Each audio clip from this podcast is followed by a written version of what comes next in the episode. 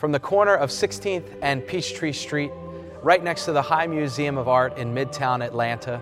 Welcome to the First Presbyterian Church. I'm Senior Pastor Tony Sundermeier, and I want to thank you for tuning in to today's broadcast. And I would invite you now to join us in the worship of God. Good morning. My name is Mary Claire Alving, and I am currently serving on session here at First Pres. Please join me in the call to worship. In that day, you will say, I will praise you, O Lord. Although you are angry with me, your anger has turned away, and you have comforted me. Surely God is my salvation. I will trust and not be afraid. The Lord, the Lord is my strength and my song. He has become my salvation. With joy, you will draw water from the wells of salvation. In that day, you will say, Give thanks to the Lord, call on his name, make known among the nations what he has done, and proclaim that his name is exalted. Sing to the Lord, for he has done glorious things. Let this be known to all the world. Shout out loud and sing for joy, people of Zion, for great is the Holy One of Israel among you. Please turn with me into your Pew Bibles to Psalm 150, which can be found on page 551 in the Old Testament. Hear the word of the Lord. Praise the Lord. Praise God in his sanctuary. Praise him in his mighty firmament. Praise him for his mighty deeds. Praise him according to surpassing greatness. Praise him with a triumphant sound. Praise him with lute and harp. Praise him with tambourine and dance. Praise him with clanging cymbals. Praise, praise him with loud clashing cymbals. Let everything that breathes praise the Lord. Praise the Lord. Thank, this is the word of the Lord.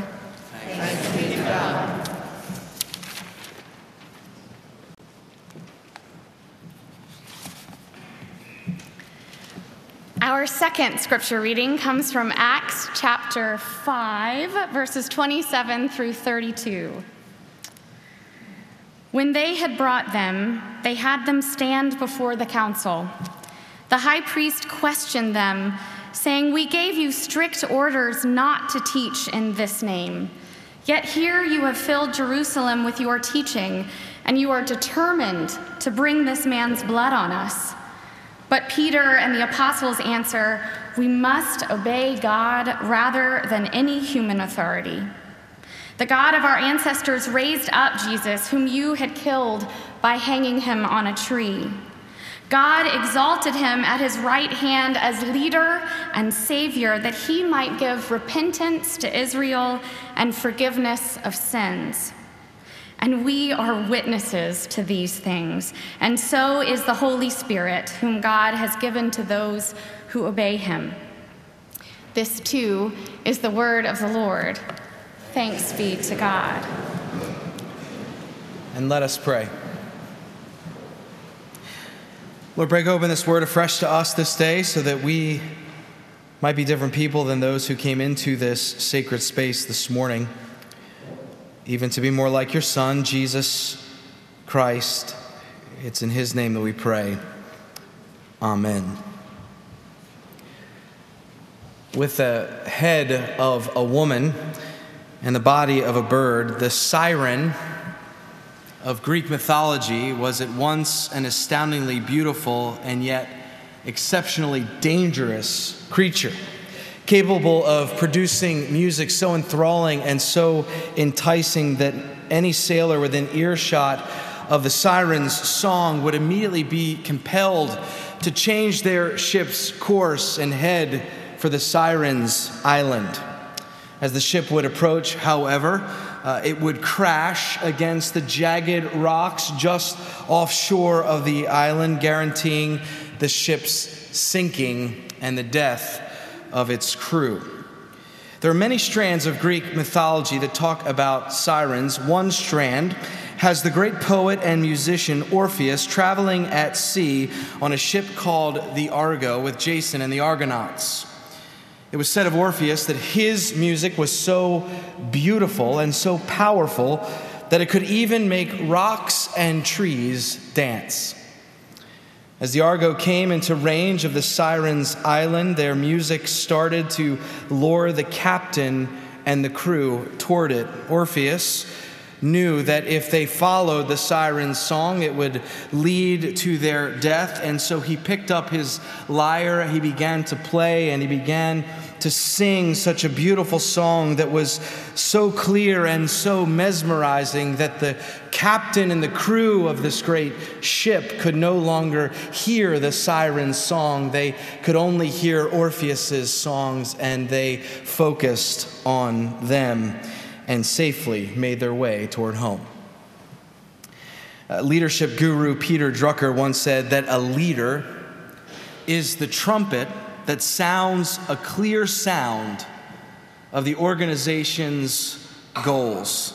A leader is the trumpet that sounds a clear sound of the organization's goals. Like Orpheus, one of the tasks of a leader is to, metaphorically speaking, make music that keeps the ship on course.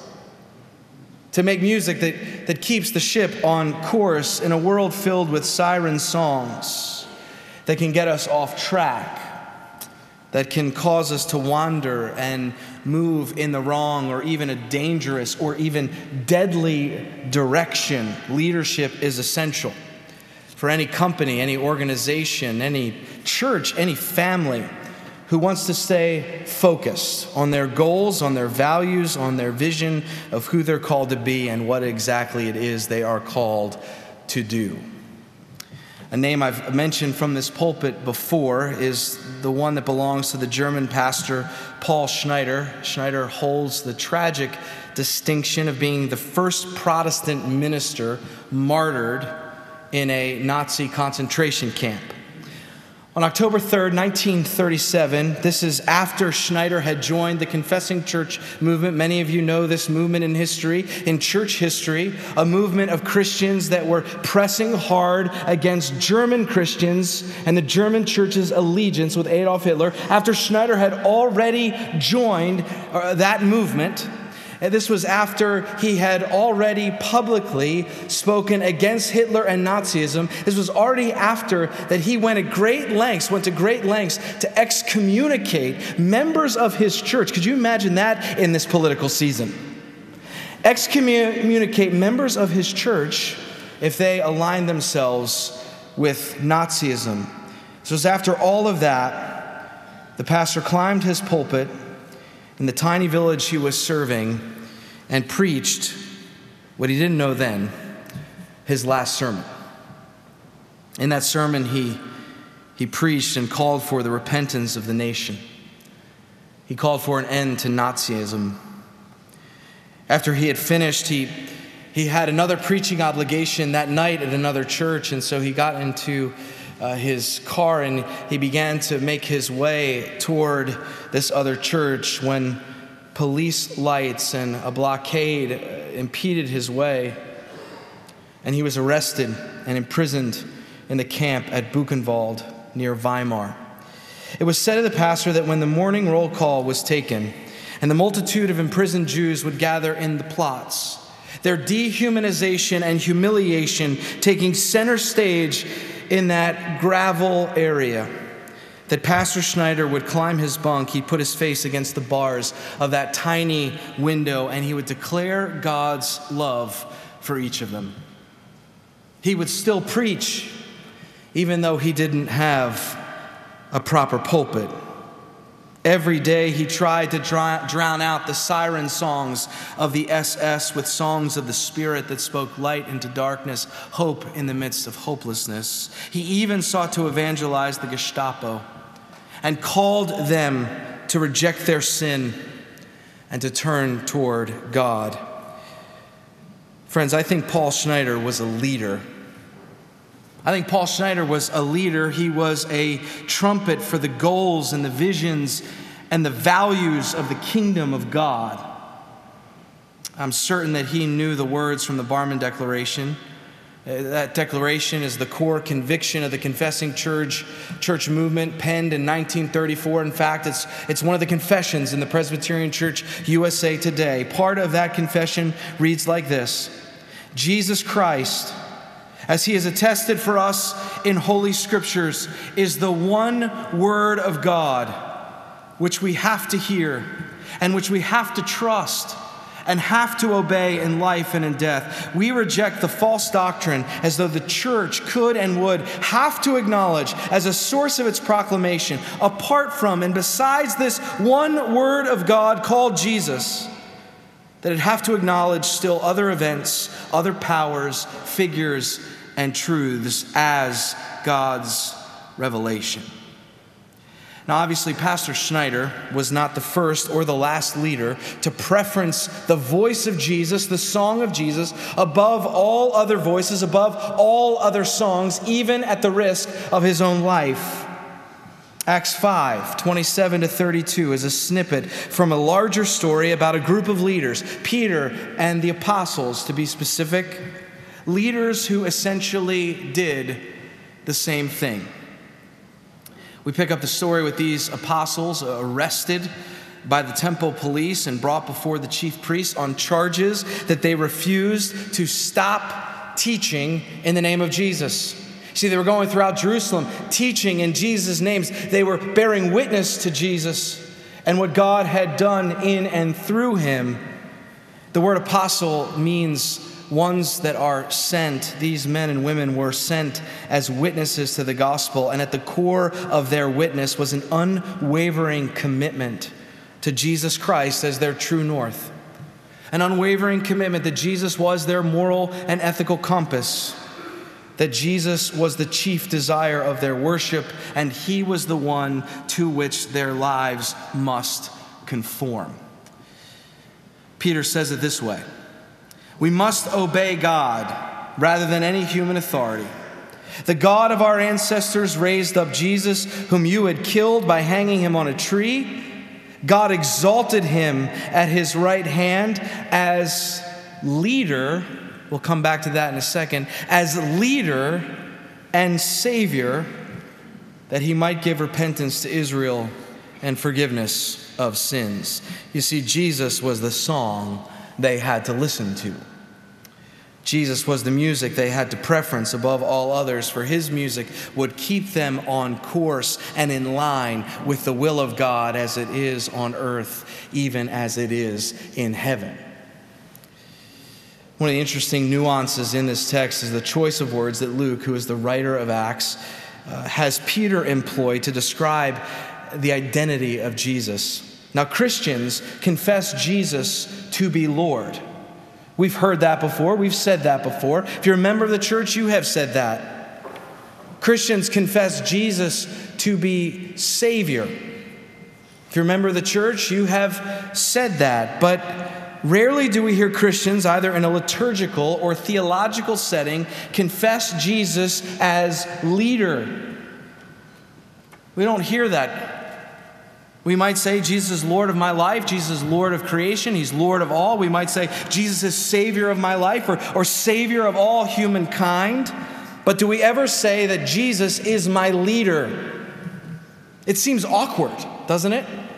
Jesus is my leader. To continue on the arc this sermon is taken, to say Jesus is leader is to say that He is the trumpet that sounds a clear sound of God's mission and kingdom goals. To say Jesus is leader is to say that we listen to his song and his voice over and above the siren songs that would take us off course. To say Jesus is leader is to say that he is the first cause and the author of our faith. To say Jesus is leader is to say that we're committed to knowing his word and committed to staying connected to his body on earth, which is, in fact, the church. Jesus is Lord, Jesus is Savior, but is Jesus leader of your life?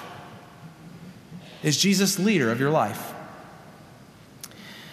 Was the current senior pastor my commitment uh, remain strong. I want to steward this pulpit. I want to steward this call. I want to steward this ministry post in such a way that leaves no doubt that Jesus Christ is the leader of this congregation. That Jesus Christ is the leader of this church. It is His voice, His song, and His mission that we must hear, to which we must align and attend in our faith and our life together. As we began 2016, the session charged me and our executive pastor, Rebecca Lamont, and 10 members of this congregation uh, to engage in a long range strategic planning process. We're just seven years away from our 175th anniversary. Some of you think, wasn't our 150th just a couple years ago? Seven years away from our 175th anniversary. And in light of that, this team has been charged with producing a vision and direction for the future, living into this new season, next season of ministry together, to focus and align our different areas of ministry, to clarify the criteria by which we will make decisions going forward, and unify our congregation around a common purpose and shared goals. Now, as you know, this is no small task and will require not just this team's imagination, energy, intelligence, and love, but will also require the same from the members and friends of this congregation. It will require something from all of us. Several years ago, I was leading a graveside service. It was in Philadelphia. It was the middle of August, and the humidity and heat index made it feel like 100 degrees. Now, the deceased was a retired serviceman, he was in the Navy and uh, there was a, a small uh, military detail in attendance as well to pay respect and to show honor for his service. Now, I was facing the family. It was a small group. We were, again, we were outside trying to keep it as brief as I possibly could in the sweltering heat. The family was like you, facing me. Behind the family were two of this, uh, two of this military detail, and, and they were standing at attention. And then behind me was the casket and the third member of the detail who had a bugle in her hand. Now, the events that transpired on that day, I will not too soon forget. First, the look of sheer panic on the family members' faces and on the two members of the military detail who were behind the family. I'll never forget their face of panic. Second, I'll never forget the sound of a body and some metallic object hitting the earth with great force. And third, I'll never forget when I turned around to see that that third person in the military detail had passed out because of the heat and that the bugle rolled to the ground and began to play taps by itself. Apparently, not every military detail has someone in it that can play trumpet or bugle. So they have an instrument that looks like a bugle, but has a device inside of it with speakers that the person will just hold it up to their lips and press a button and it will play taps perfectly, as I found out. Somehow, when the instrument fell out of her hand and hit the ground, the impact pressed the go button and began to play the song at a very inappropriate time in the service. I close with this. As we continue in this season, discerning what it means for us to acknowledge Jesus as leader of our church, as we continue in this season, acknowledging that we have to listen to his song so that we may be on course with God's will, there is a temptation to treat our participation in the playing of this song like that automated trumpet. Someone else has already programmed it. Somebody else has already come up with the tune, come up with the notes, I don't need to learn to play it, I just need to know when to press the button. and everything will be okay. But, friends, this next season of ministry will require all of us to pick up the bugle and learn to play the songs of the Spirit. All of us. All of us. This next season of ministry will require all of us to learn the notes, to learn the tune, and to find our place in the orchestra of proclamation that Jesus Christ is Lord, Savior, and leader of the First Presbyterian Church of Atlanta. In about three weeks, we'll be launching a congregation wide survey. Now, this survey will be very different than we've asked of the congregation before. This survey is deeply rooted in our concern as a long range planning team with our call to produce disciples of Jesus Christ. That's why the church exists to produce individuals who seek to make Jesus Lord, Savior, and leader of their life. And so we'll ask four questions. Why have you continued to make First Presbyterian Church of Atlanta your church home? What has kept you here? What about this community has compelled you to continue to participate in faith and life together? Question two How might the church equip you to grow in your Christian faith and commitment? in making Jesus Lord, Savior, and leader of your life over the next five years? How can the church equip you and encourage you in your discipleship? The third question How might the church equip your children, teenagers, college students, grandchildren to grow in their Christian faith and commitment in making Jesus Lord, Savior, and leader of their lives over the next five years? And finally, how might you, we call this the Kennedy question, how might you how might you equip other members and friends of First Presbyterian Church to grow in their Christian faith and commitment in making Jesus Lord, Savior, and leader of their life over the next five years?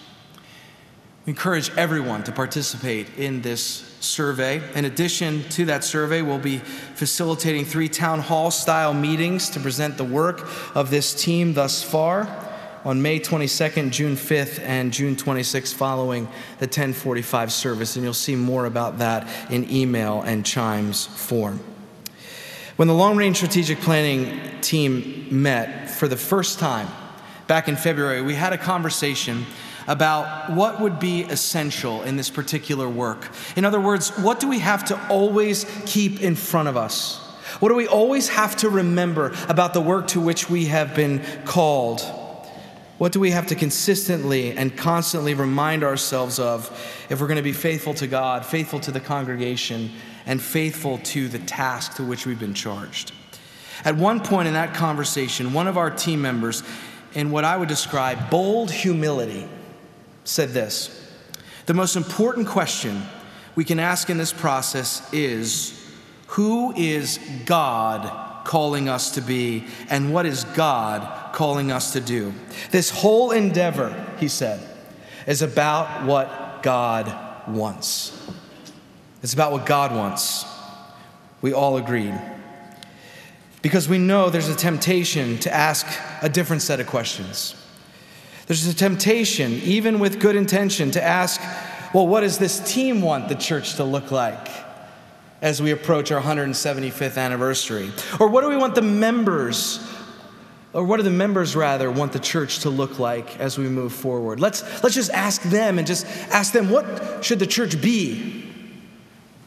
We could ask all the new residents of Midtown, those mythical unicorn type millennials,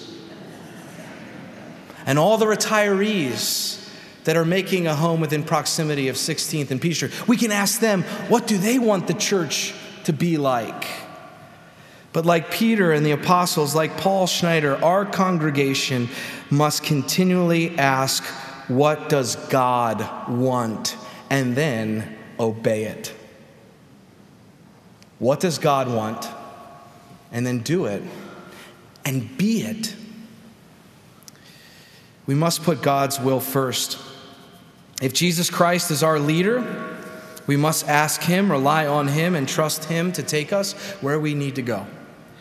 He is our Lord, He is our Savior, and He is our leader. May we continue to follow him for the sake of this congregation's future, for the sake of the gospel, and for the sake of the world. May it be so in us today and the days ahead. And all of God's people say, Amen.